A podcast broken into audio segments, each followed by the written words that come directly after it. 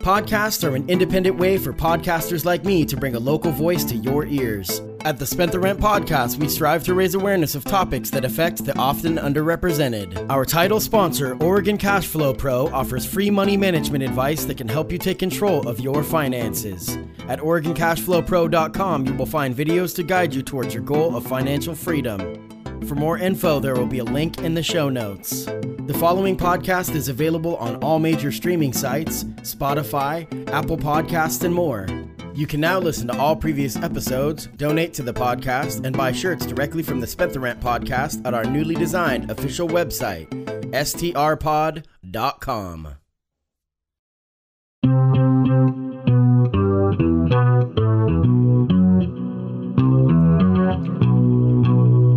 I see a red light. Yeah, yeah. Welcome to the Spent the Rent podcast. I am your host, Patty Rose. My guest today is Sam Wartenbee, a k a. Sammy Warm Hands. Sam, welcome to the show.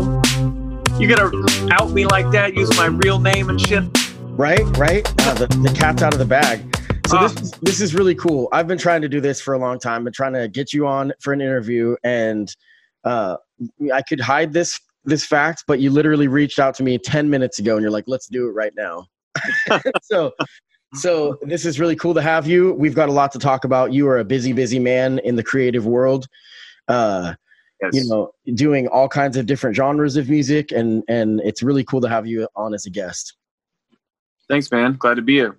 So let's just start off with, uh, what you're the most known for is your hip hop work, I would believe, uh, under the name Sammy Warm Hands.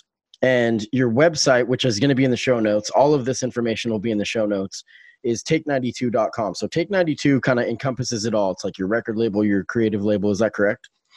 Uh, yeah. Take ninety-two started in two thousand five as my recording studio. And uh, over the years, I realized that, you know, I was not only producing the music and, and mixing and mastering, but it's like I'm doing the art direction, I'm doing the photography, I'm doing the music videos, I'm doing the P R. Like, uh, this is a label, you know? And so it didn't take long before I, I kind of rebranded it as that. And, um, you know, whether I'm putting out my stuff or, or a, a friend of mine or whatever, you know, it's all been under Take ninety-two since two thousand five. Yeah, it's cool. I mean, and you really do have a plethora of different genres. So I want to start really far back in the beginning. I think in off off air, you had told me nineteen ninety-eight was when you started making punk rock music. Yeah. I've done a few years of like talent shows and, and just little stuff here and there as a child, you know, from like third grade, fourth grade. Um, and then uh, started my first real band though in ninety-eight. And we, We played punk and hardcore until two thousand seven, I think is when we broke up. Um, so that, yeah, that was, that was, we started as E P D. We had a lot of different names in the beginning, and then that was Eugene Punk Department, 'cause you know, we were children. Nice. and, and then, uh, eventually that turned into This Day's End, and it became a, a lot more like progressive and hardcore elements kind of fused in there. And that's, that's when we kind of got big. Um, And, uh, yeah, it, it was really like my, my first true love kind of, you know, like it, it was, it was the, it, it was the way that I learned how all of this works, you know? Right. Now, when you say big, you've been able to tour the country. Were you doing that with the punk bands, or is that more kind of came after with hip hop? That was sort of why we broke up. Um, the first band, you know, I had, uh, put together this, I mean, we, we made this record we were really proud of. And, you know, to this day, it's, you know, it's probably in my top five, at least in my top ten records I've ever made, which uh, it doesn't sound like a lot, but I, it's a long list. So it, oh, it yeah. is. And um, yeah, we had put a year's worth of effort into writing these songs, going up and, and with our producer in Seattle and doing uh, a week of demos. We demoed the whole record, and uh, we came back, and you know, we were doing it right, you know, like a real, you know, like a major label band would do, where like you go, you do your pre-production, you take your notes, you go back in the rehearsal room and you and fine tune it, you know. And uh, with that This Day's End record, we were we were doing it, and and then we all go up to Seattle to make it, and uh, to make the record. And you know, I'm sleeping on the floor of the studio for six weeks while we're doing this. And um, you know, the guys basically, as soon as each of their parts were done, they just left, and all of a sudden I was just there alone. And we had planned, like, when the record drops, we're going to hit the road. You know, we played all these shows, like we could headline Wow Hall. You know, we were getting like three hundred plus heads at all of our shows, man. And, and then when I got home and the record's being mastered, everyone had like moved out of their houses. You know, we're nineteen years old and they've got girlfriends and other priorities or whatever. And I was like, you guys ready to hit the road? And like, mm, I don't know. I got this new apartment. I got rent. I got this side job. And I'm like, really? And so I kind of bailed. And I was like, no, I need to be moving yeah. forward. So, Which is, so that was I mean, it's a natural progression into hip hop when you want to do solo, solo work, you know? And I I can relate to that, because I, I started making music just really for fun in hip hop, but I've always kind of done it my own way. But we had a crew with Uncle Nancy called The Antidope, me, Uncle Nancy, and Billy D, which is three people that should not make hip-hop music, which was why, which is why it was fun. Yeah. But after a couple years of doing that, I can relate, because it was like, I kind of was getting away from wanting to do on their schedule. So I'm sure that that's kind of what it comes down to. It's like, oh, I want to do it, but not right now. And, and then it just inspires you to go your own way. So how did the hip-hop begin? I mean, was it, Uh, kind of for me was I just had I wanted to get into making punk rock music, but unlike you, who does have a talent playing music, playing bass, playing guitar, recording, I'm not a musician. I'm self-taught, and I'm a I'm a button masher. And so for me, it was natural to do it in a kind of a more hip-hop thing, because that's kind of more accepted, mm-hmm. uh, where you can use loops and that kind of thing. But Uh, how did that progression for you start, where you kind of transitioned into doing a little bit more hip hop work? Did you just have the ciphers with the friends, and then you're kind of like, I'll jump in on this, I'm a good writer? Uh, it, it was never, it was never a cipher thing. Um, I'm not a partier. I'm not uh, a freestyler.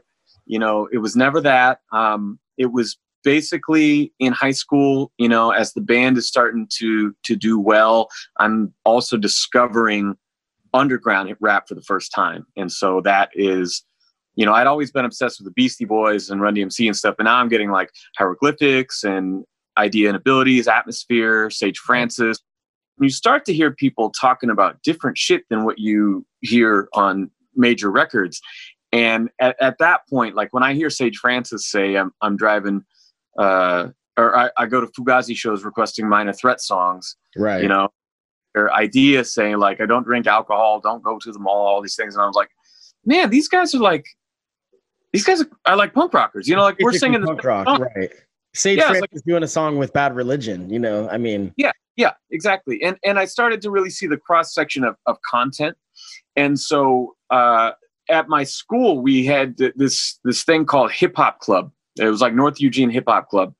And uh, I joined it, and, you know, we'd be, uh, making mixtapes and hanging out and whatever, and, and, and just kind of discovering music. And these dudes from the hip hop club wanted to make a record. They had a, a group, and they were mostly just rapping over stolen beats for the most part, but they didn't know anybody who actually made records, uh, like put a C D out, except me and my band. And so um, they came to me, and I took them to the studio that I normally work with. Uh, and my engineer, Eric Munch, and, and I sort of co-produced their record. That was my first time producing for anybody else. And I, uh, I rapped on, uh, no, I think I, pl I played music on a couple songs, but I, I rapped two verses on one. And that was, that was really the beginning of it. And from then I was bugging my friends like, yo, what if we had a side project? What if we did this, you know? And like, nobody was, was doing it. And so it wasn't until years later, um, I worked it. I give very long answers. Have you noticed? No, this is a podcast. That's the point. Yeah. So uh, I'm working a job years later in two thousand seven. And um, I my my band is broken up. I had started Dead Fucking Serious, my punk band that I'm still in.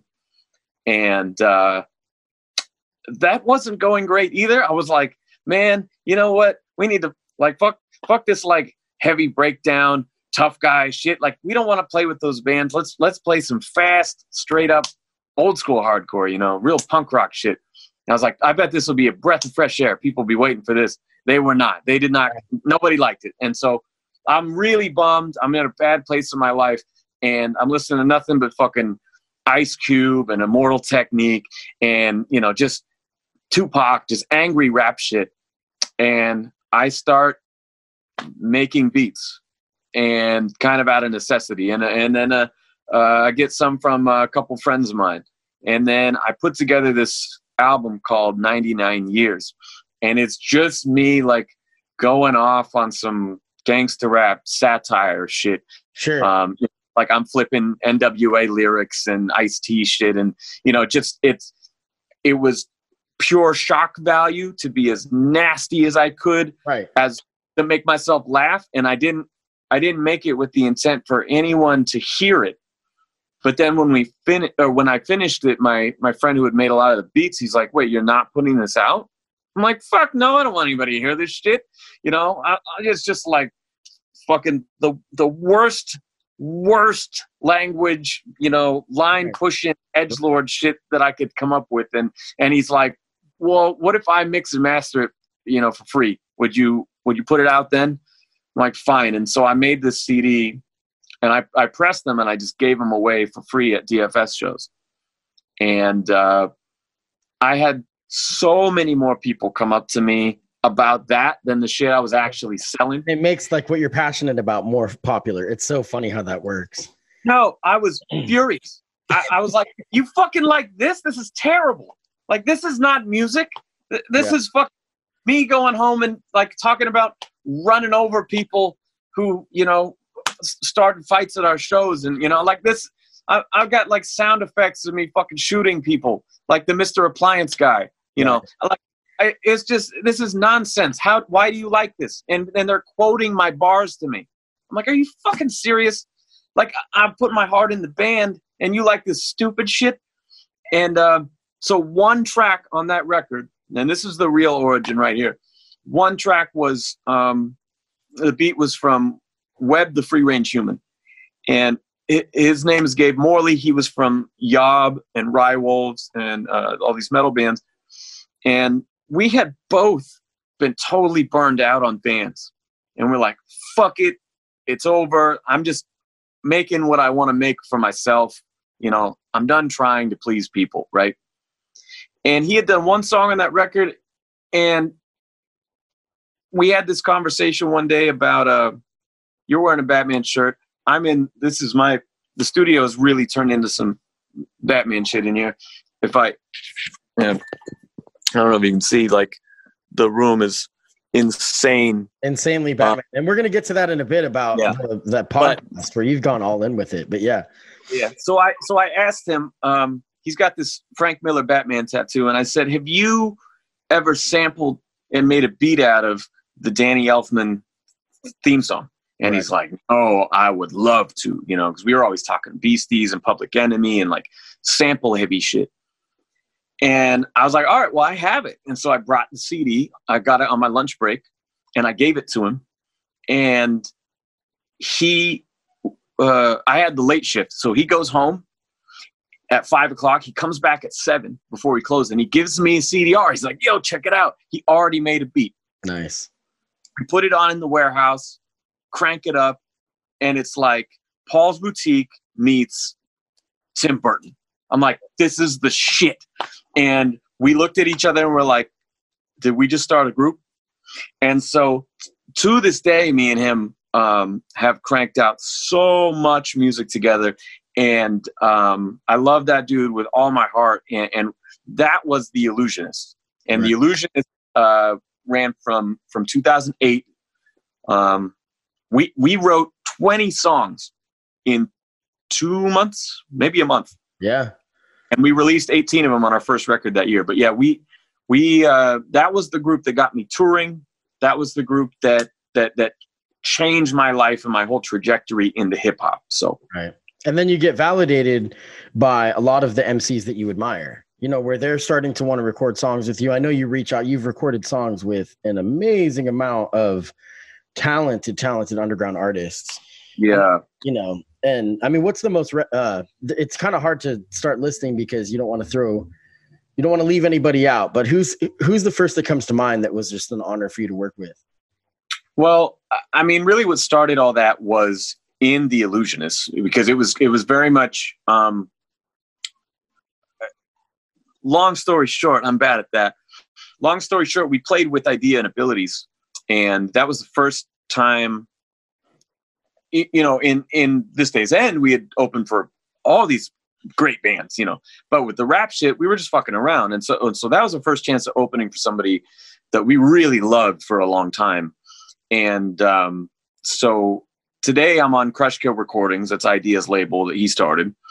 And, um, you know, meeting them, uh, Webb made a whole remix, uh, album for them that I was featured on. And that was like my first time really, um, you know, getting to work on something that I just couldn't believe I was part of, you know, you're pinching yourself and, kind of thing. Yeah. Yeah. And, and, and from there, uh, I just started to, um, meet so many people as we toured and traveled and we make more records. And, um, I think the one that really kicked off me getting a lot of regular, like, features though was Blueprint from Rhymesayers. Right. Um, because we had, uh, we had met at a few shows, and I did a, uh, I did a mixtape, and, um, I just had to, cranked out a few stolen beats. Uh, I called it One Take Lunch Break, because I would literally drive home on an hour-long break. It'd take me ten minutes to get here. I would drive home. I would write a verse, record it, like sight unseen. Wow. Um, and then drive back to work and, uh, you know, eat in the car. Um, and I recorded a song every day for a week. And so I put that out. And, um, I think it was like the third time I went to a Blueprint show. I was like, hey, I rapped over one of your tracks. Like, check this out. And after that, anytime I go to see him, um, he would be like, yo, it's Sammy and Gabe or, and, and Webb, you know, like, what's up, guys? And, you know, he, he knew us and he was real friendly. And, um, we had him on our Death of a Salesman album by The Illusionist. That was like our final, like, proper album, is the fifth or sixth one. And, and we were really starting to, to build something. And that, that fucking song came out so good because he really got what we were going for. And we, I, that was another thing I learned from working with local rappers too, that you got to choose, if you want to work with someone, you have to then wait for the right content for that person to really shine, you sure. know, because there'd be some that were okay. Um, or some where people passed. Um, but after that track with Print, um, it was really like, oh man, like this, this is really, really exciting because I am a, uh, I'm a collector. Uh, and, and, and these guys have been part of my life through my record collection for years. Right.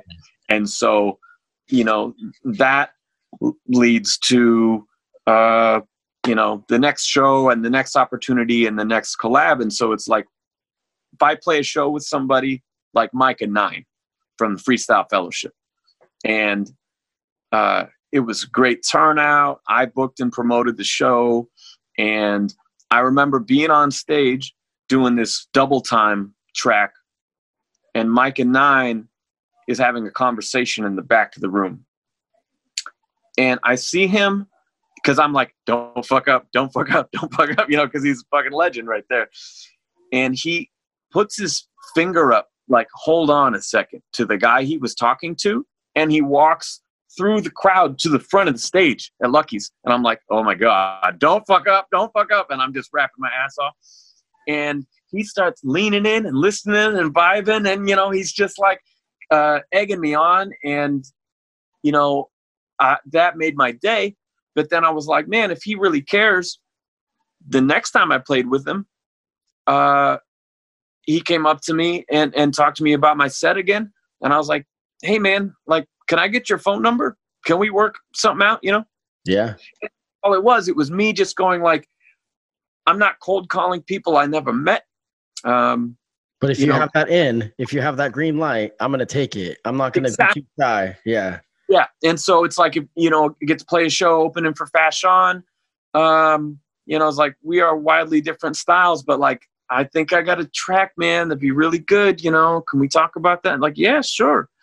And so it, it's been really great to, again, these people who've been in my record collection all these years, and, and I really respect them, and they've been the ones to inspire me to make these records. That's the key. Mm-hmm. It's like, that's the shit I'm listening to when I'm writing, you know, that you're inspired it, by it, no, Blueprint and Fashion and Mikah Nine. So like, to actually do that and then have them be on my records and have some permanence to that moment, that that's, that's great. It's history, you know? And that's the cool thing with all your experience in punk rock music. And then I want to talk in a little bit about even how you've done kind of even different genres of music, kind of like a softer acoustic, you know, style song.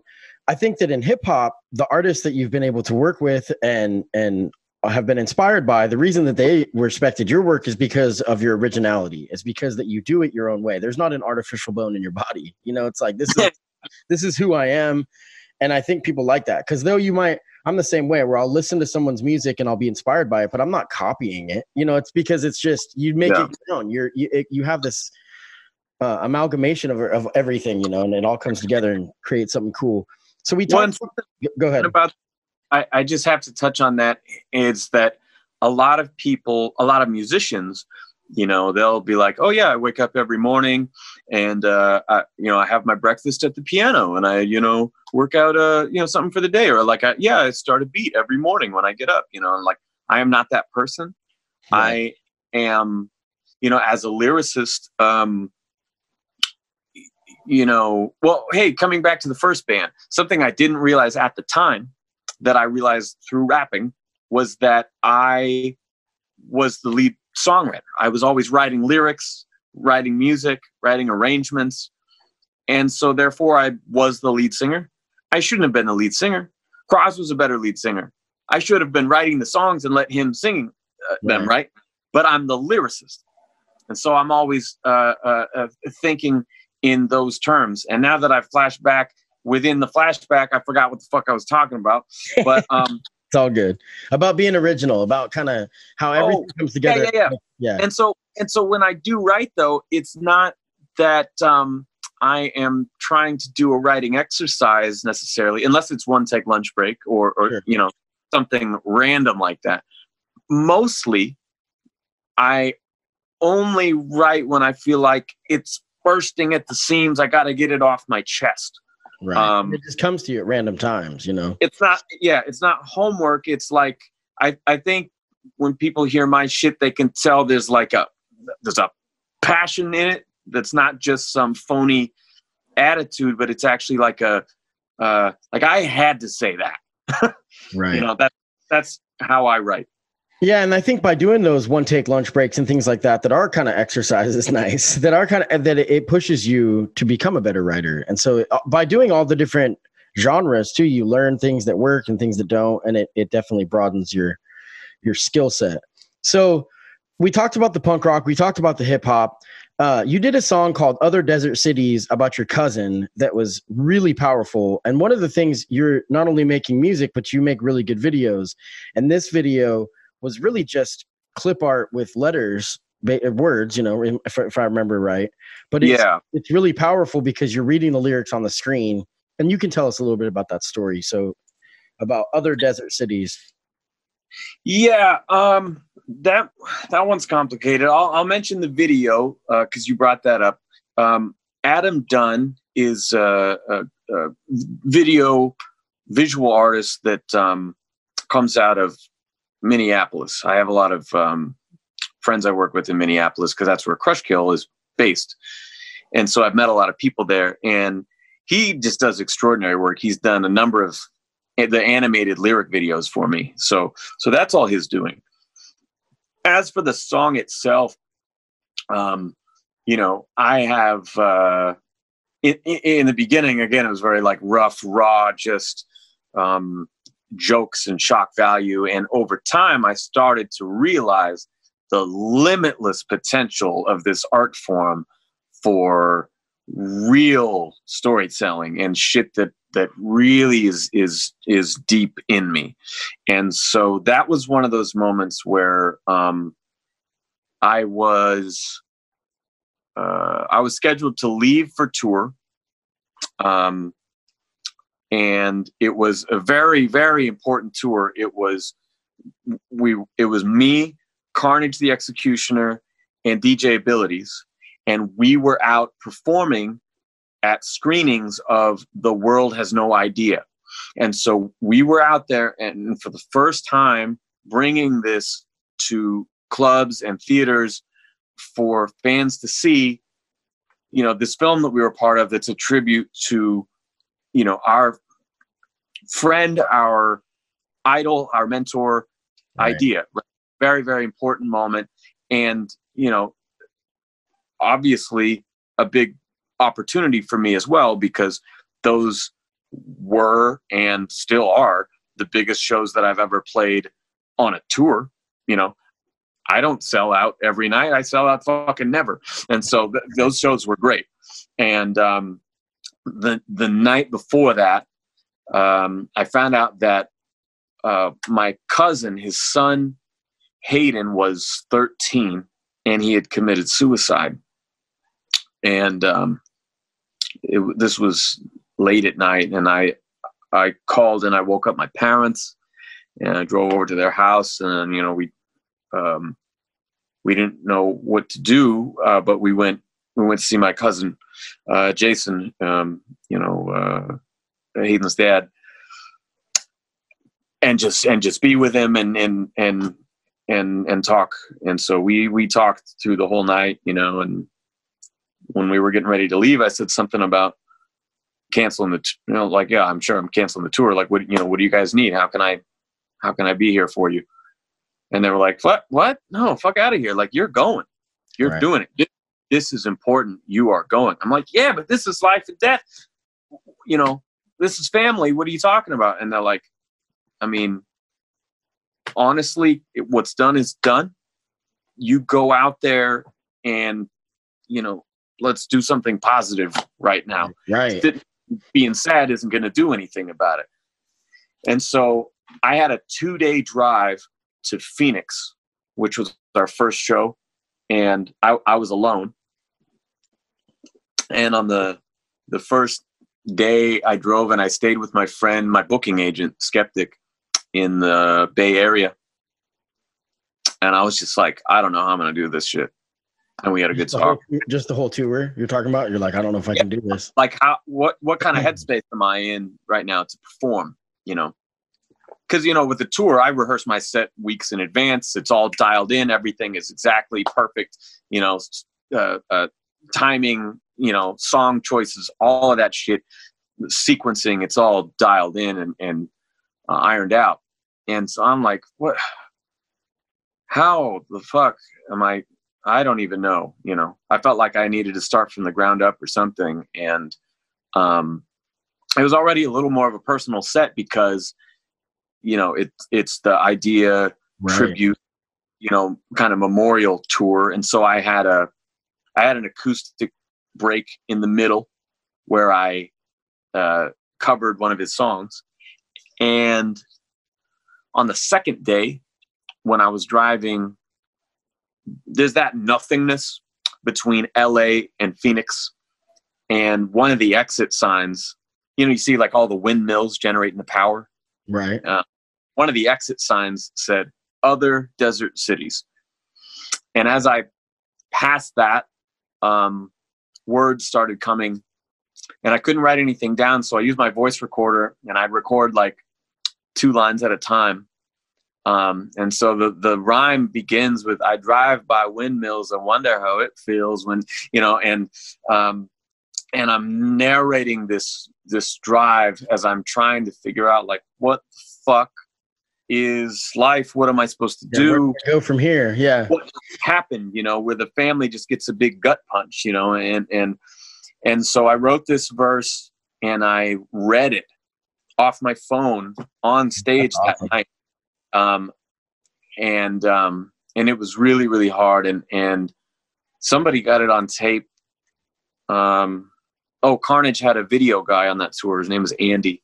And he, he gave me the video of it, and I was like, damn, this is heavy. And like the crowd was amazing. Like it couldn't have been at a better type of event. You know, they were so full of love, and they were vulnerable after watching the film. Yeah. Yeah. Yeah. And, and it, it was, it was, I mean, people in the crowd are crying. I'm crying, you know, I'm walking off stage and strangers are hugging me. And, you know, I go to the merch table, and like for the rest of the night, people will come up and they'll be like, oh man, that song hit me because my dad committed suicide. Right.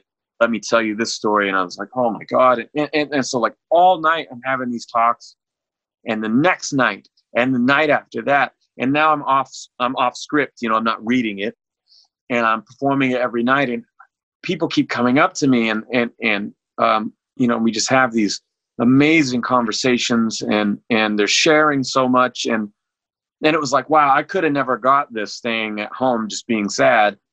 And so I, when I got home, I, um, organized, um, his funeral, and, you know, the, the photo, the slideshow and all that stuff that you do. And, um, I, I wrote another verse. And, uh, and so the first verse was very much in that moment, kind of processing. And the second verse is how that experience, um, helped me get through it, and how all those strangers really like, yeah. uh, gave me, you know, some strength in that moment. And I recorded that song with, uh, Danny G, um, from, uh, Double Dragon. And he, I, I gave him this Nick Drake song. I don't know if you know him. He's a folk singer from the seventies. Mm-hmm. Um, I gave him this song to sample. They have these really melancholy strings, and, and we just had a really simple beat that he made for me. And I recorded that, and I, uh, I asked the, I asked the family, I sent a group message, and I was like, hey, I, because I got a lot of feedback when I posted a video of me performing it, the the the first verse of it at the shows, a cappella. And I I told them, I was like, hey, I I'm recording this for my album. Um, I I want to make a proper video with the lyrics and everything that we can um, share. On, I think it was on his birthday because it was coming up. And so the family, everybody like actually kicked in a little bit and to get that video made. Oh, wow. And so that was kind of like a, just a love letter from everybody. So we all have a thing, um, to share and listen to, um, you know, and, and think of him. And so, yeah, it was, it's a really powerful song, and the video is really good. And, you know, I gotta be honest, you do so much stuff that, that, I have so many friends that are talented artists that I don't get to completely immerse myself in all of it, you know, yeah, it's too much content. And that video, for whatever reason, you posted it, or maybe it was a memory that you, because a lot of times you'll share the memories of it, of it when it was past. Mm-hmm. So it might not have even been the year that it had happened, but you had posted it. And I remember I was watching the video on the bus, just because I was catching the bus to work. And that yeah. one just was like, I'm like, wow, this guy's really talented. And again, I can relate to it. It's like the stories uh, like that, that are so personal. When you, when you open up and share that story on stage, people are like, yeah. it's, that's what they'll remember from that show. Even if you're the opening act and they went to see something yeah. that was much bigger. And that's, that's what's really rewarding. So that's really cool. So yeah. So I'm going to put a link in the show notes to your face or to your YouTube channel. Cool. Thank you. That's the one where people should really go. And that song again is called Other Desert Cities, and it's about uh, your cousin's son, Hayden Thompson. So we want to give a shout out to Hayden. And then uh, we, you know, there's so much we could talk forever about your music. You've done so much stuff, and you will continue to make new music, and you've worked with such great local talent in the, in, in Oregon uh, that there's almost too many people to mention. But I also, because you're on my podcast, I want to give a plug before we get out of here about your podcasts. So the, yeah. take, the Take ninety-two podcast, and like we had said before, take ninety-two dot com is your is your website that encompasses everything. And you had started a podcast where you then interview uh, people in the music world and entertainment, mostly music, but also outside of that in film and different things that you are... Yeah. It's crazy. I've heard you say it. You're like, I can't believe these people say yes. I just reach out to them. I ask them to do these interviews. Yeah. And like they say yes. I mean, I saw, I think one of the noteworthy ones for me personally was Ryan Green, who is the sound engineer for Fat Records. And that, so Fat Records, if nobody is aware, and if you're not aware, I don't know how we're friends, um, is, is yeah. Yeah, is Fat Records is Fat Mike's label. Fat Mike is the lead singer from N O F X, and N O F X is my absolute favorite band. And I noticed that the very beginning of every video is the same beginning from The Decline. Yes, with your music, and and so there's little homages. That's an homage. That's not stealing. That's a paying homage. I guarantee. I mean, I'm sure that's where you're. Yeah, at that. yeah, yeah. It's it's a two point seven second video that like really quick flashes through all of my music videos with the, our logo over it. And I was like, oh, I know exactly what I'm put on that. yeah, yeah, yeah. Cause it's, it's so iconic for, I mean, for N O F X, it's like a freaking cult. The, yeah. the people that like N O F X, they either don't get it or they're like I'm insanely in love with everything they've done. Even the shitty well, stuff. And, and for me, like that song is big. Like if you, if you do go to my YouTube channel, um, the, the song with the most views is my acoustic cover of The Decline from like yeah, ten yeah. years ago. Right. Like, Uh, I mean, I, I, I fucking love that song. Like it's amazing. It. I got to see them perform it live. I think you were at that show as well. I was. Yeah. So the Take ninety-two podcast, tell us a little bit about that and how that came to be. And yeah, uh, you know, that's a huge, I mean, it's, it's pretty incredible. Some of the guests that you've been able to get. I started it, I think in twenty fifteen, and I had always really enjoyed when we got a record coming out and, you know, we call up uh, our friend D L at N R Q, and he had the Sunday night local program on the rock station. And so he would play local bands, and I'd be like, hey, we got a new one coming out. Like, you know, c could we do a segment? And be like, yeah, why don't you come down to the studio? And uh, then we started doing that at uh, campus radio station. And uh, so whenever we had something come out, you know, I'd hit up uh, Snake Peters over there, and he had a hip hop show. It was like ten to twelve at night or something, Friday nights. And uh, yeah, he'd have us on, we'd interview us, and you know, like me, I just, I never shut the fuck up. I love to talk. Right. Um, it's perfect I love for a podcast. Talk, I love to talk music, and I'm like, uh, sadly kind of a narcissist. And so I, I just like, I, I, I love this whole little world that I'm a part of. And, you know, one day I was just like, I, I kind of want to just give this a shot. Like I always thought like I'd want to do radio or something like that. And I was like, man, I live in a recording studio. Let's just right. do it. And so I had my best friend Crosby over, and, and we recorded a, a long two-parter where we just bullshitted about music. And I got some feedback and people liked it. And then very quickly, I think by the third episode, you can hear me starting to become like a, a more solid interviewer. And as the show went on, you know, now it's up to like seventy. I released seventy-one episodes, um, and I have I have more on the way. Mine are spaced out because, you know, as you know, getting guests is difficult. And also I have a narrow focus on my show. And so if you're not in, you know, punk rock or, or underground hip hop or whatever, it's, I mean, and it got to the point where, you know, I drop every two weeks when I'm running uh, a season, but it got to the point where I'd have these gaps in the show. I'm like, fuck, like no, no one's coming through on tour that I can have to come interview. And uh, I started bringing my laptop to shows, you know, and we'd talk in the green room or something. I did, I did gift the gab that way. I had Cast One like drive around in the van with me, you know, um, you know, and I tried to get as creative as possible. And then eventually I was like, you know what, I'm just start calling motherfuckers. Yeah. And, and, and so that starting to get there, you know, that's how I leveled up was, was just going, okay, I've, had a lot of great interviews on this show. We've had uh, just some excellent conversations, you know, some notable notable names in the underground. I'm like looking at things like, oh, the twentieth anniversary of The Decline is coming up. You mentioned Ryan Green. I was like, you know, I, I would love to talk to this dude. I, I follow him on Instagram. Let me hit him up, see if he wants to talk about that. And and with all of them, you, you can send him a link and be like, hey, you know, here's the show. Here's some similar guests.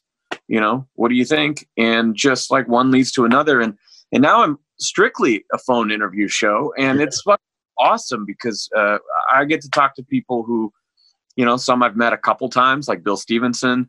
Um, some I have never really met before, like uh, Trevor Riley from A Wilhelm Scream. You know, and and we wind up having these awesome conversations.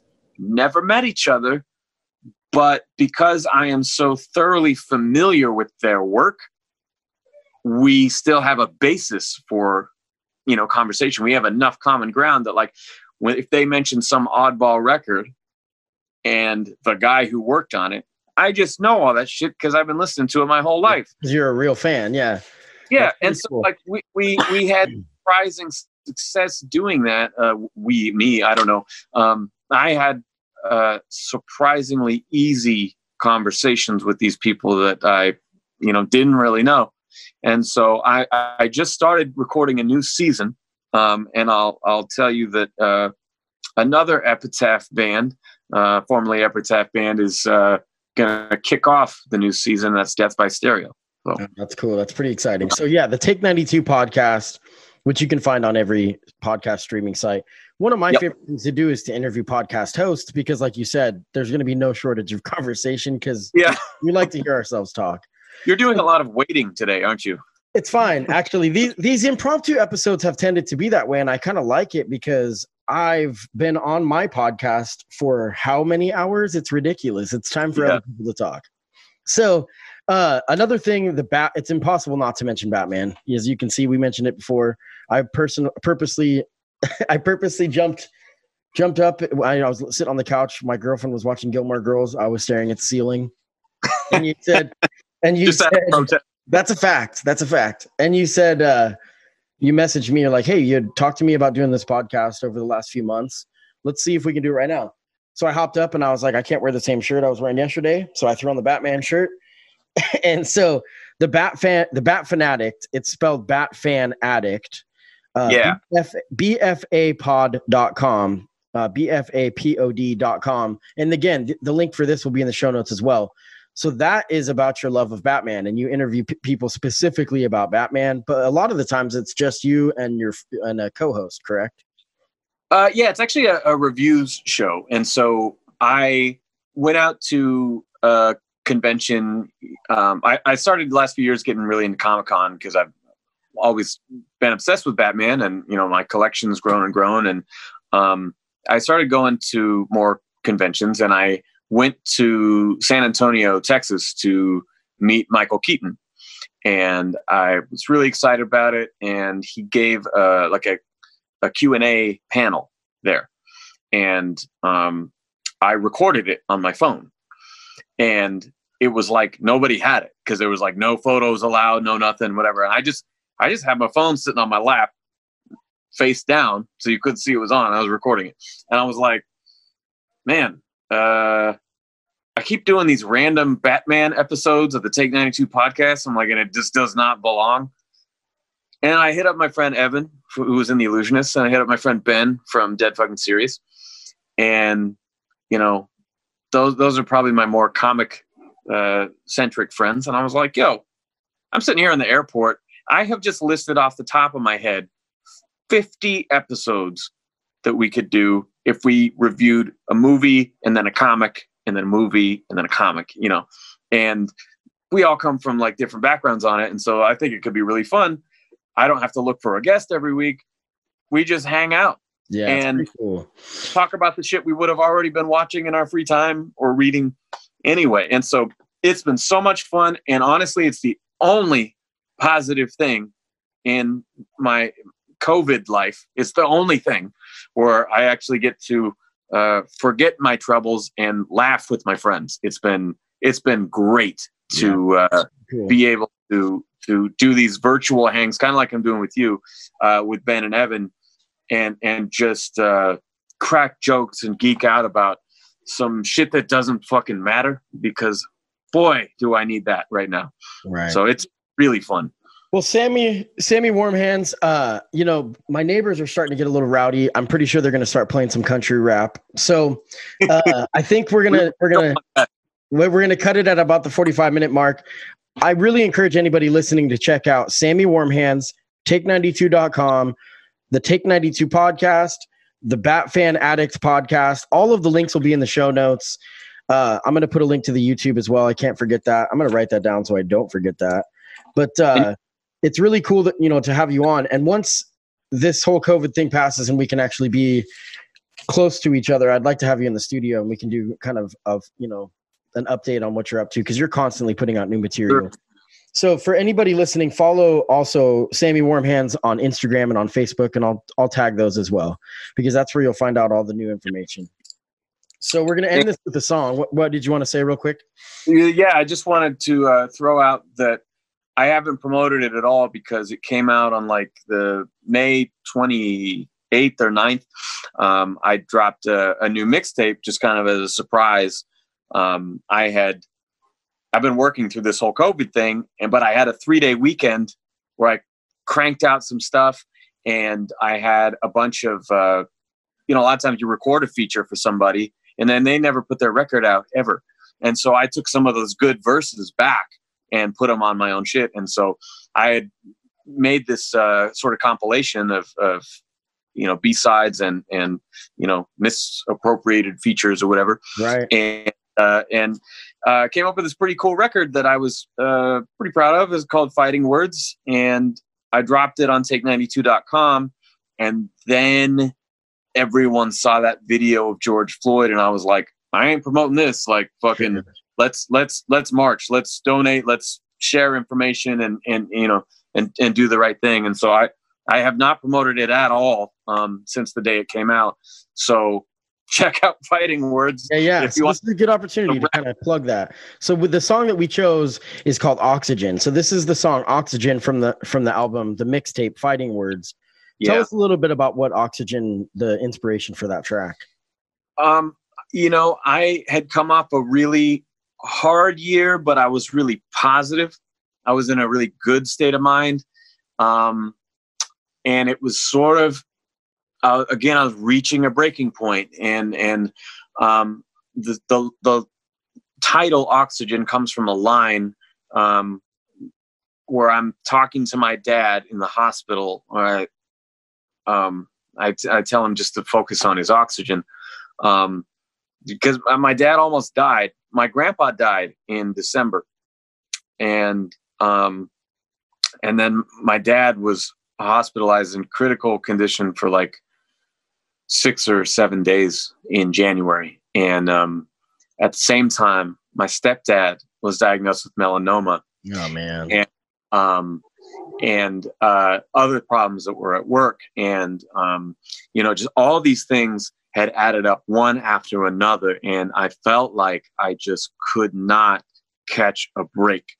And so it's this verse that is very condensed version of a lot of hard things that I was going through pre-coronavirus. Sure. Um, and I hit up my friend Skeptic, again, who's my booking agent. Um, and he raps in the group Double Dragon, and we've toured together a lot, and so we've had a lot of real personal conversations. And I was just like, hey man, I, I've said what I need to say, but I think you could add something to this. And he really brought his A game and dug deeper than I've ever heard before. So I, I was really proud of him, and I, I knew I made the right choice. And I think that we came up with something really cool.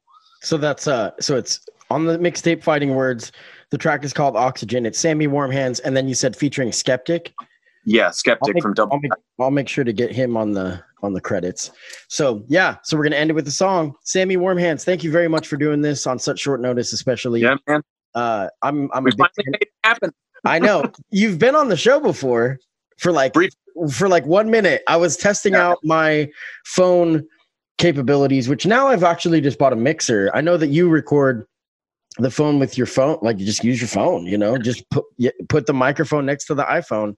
I do. Yeah. I was trying the iRig and some other different technology things, but these Zoom calls are actually really good for it too. And I, I wonder, but you know, sometimes the, the, the delay is, is infuriating. But anyway, Sammy Warm Hands, yeah, Sammy Warm Hands, this is really awesome. So uh, thanks again for doing this. Yeah, man, thanks for having me. Look at me, all grown up, responsible now, tying the string on the back of my father's hospital gown. Stepdad across town, melanoma on his skin. But we don't have to talk again, just focus on your oxygen. Lost again, I contemplate the consequence, try to find the confidence that's caught in my esophagus. Lost my grandpa without time to process, the world kept spinning. Then a month later there's all this. Missing Kathy cause today's the anniversary. We're doing alright, it's been a minute since you've heard from me. And perfectly timed with all the death and surgery, the thought of my cousin Hayden who shot himself occurred to me. His brother Riley shipping off to the Marines, potentially risking his life, enlisted overseas. And then my first grade best friend was arrested for meth again. I need a minute just to fucking catch my breath again.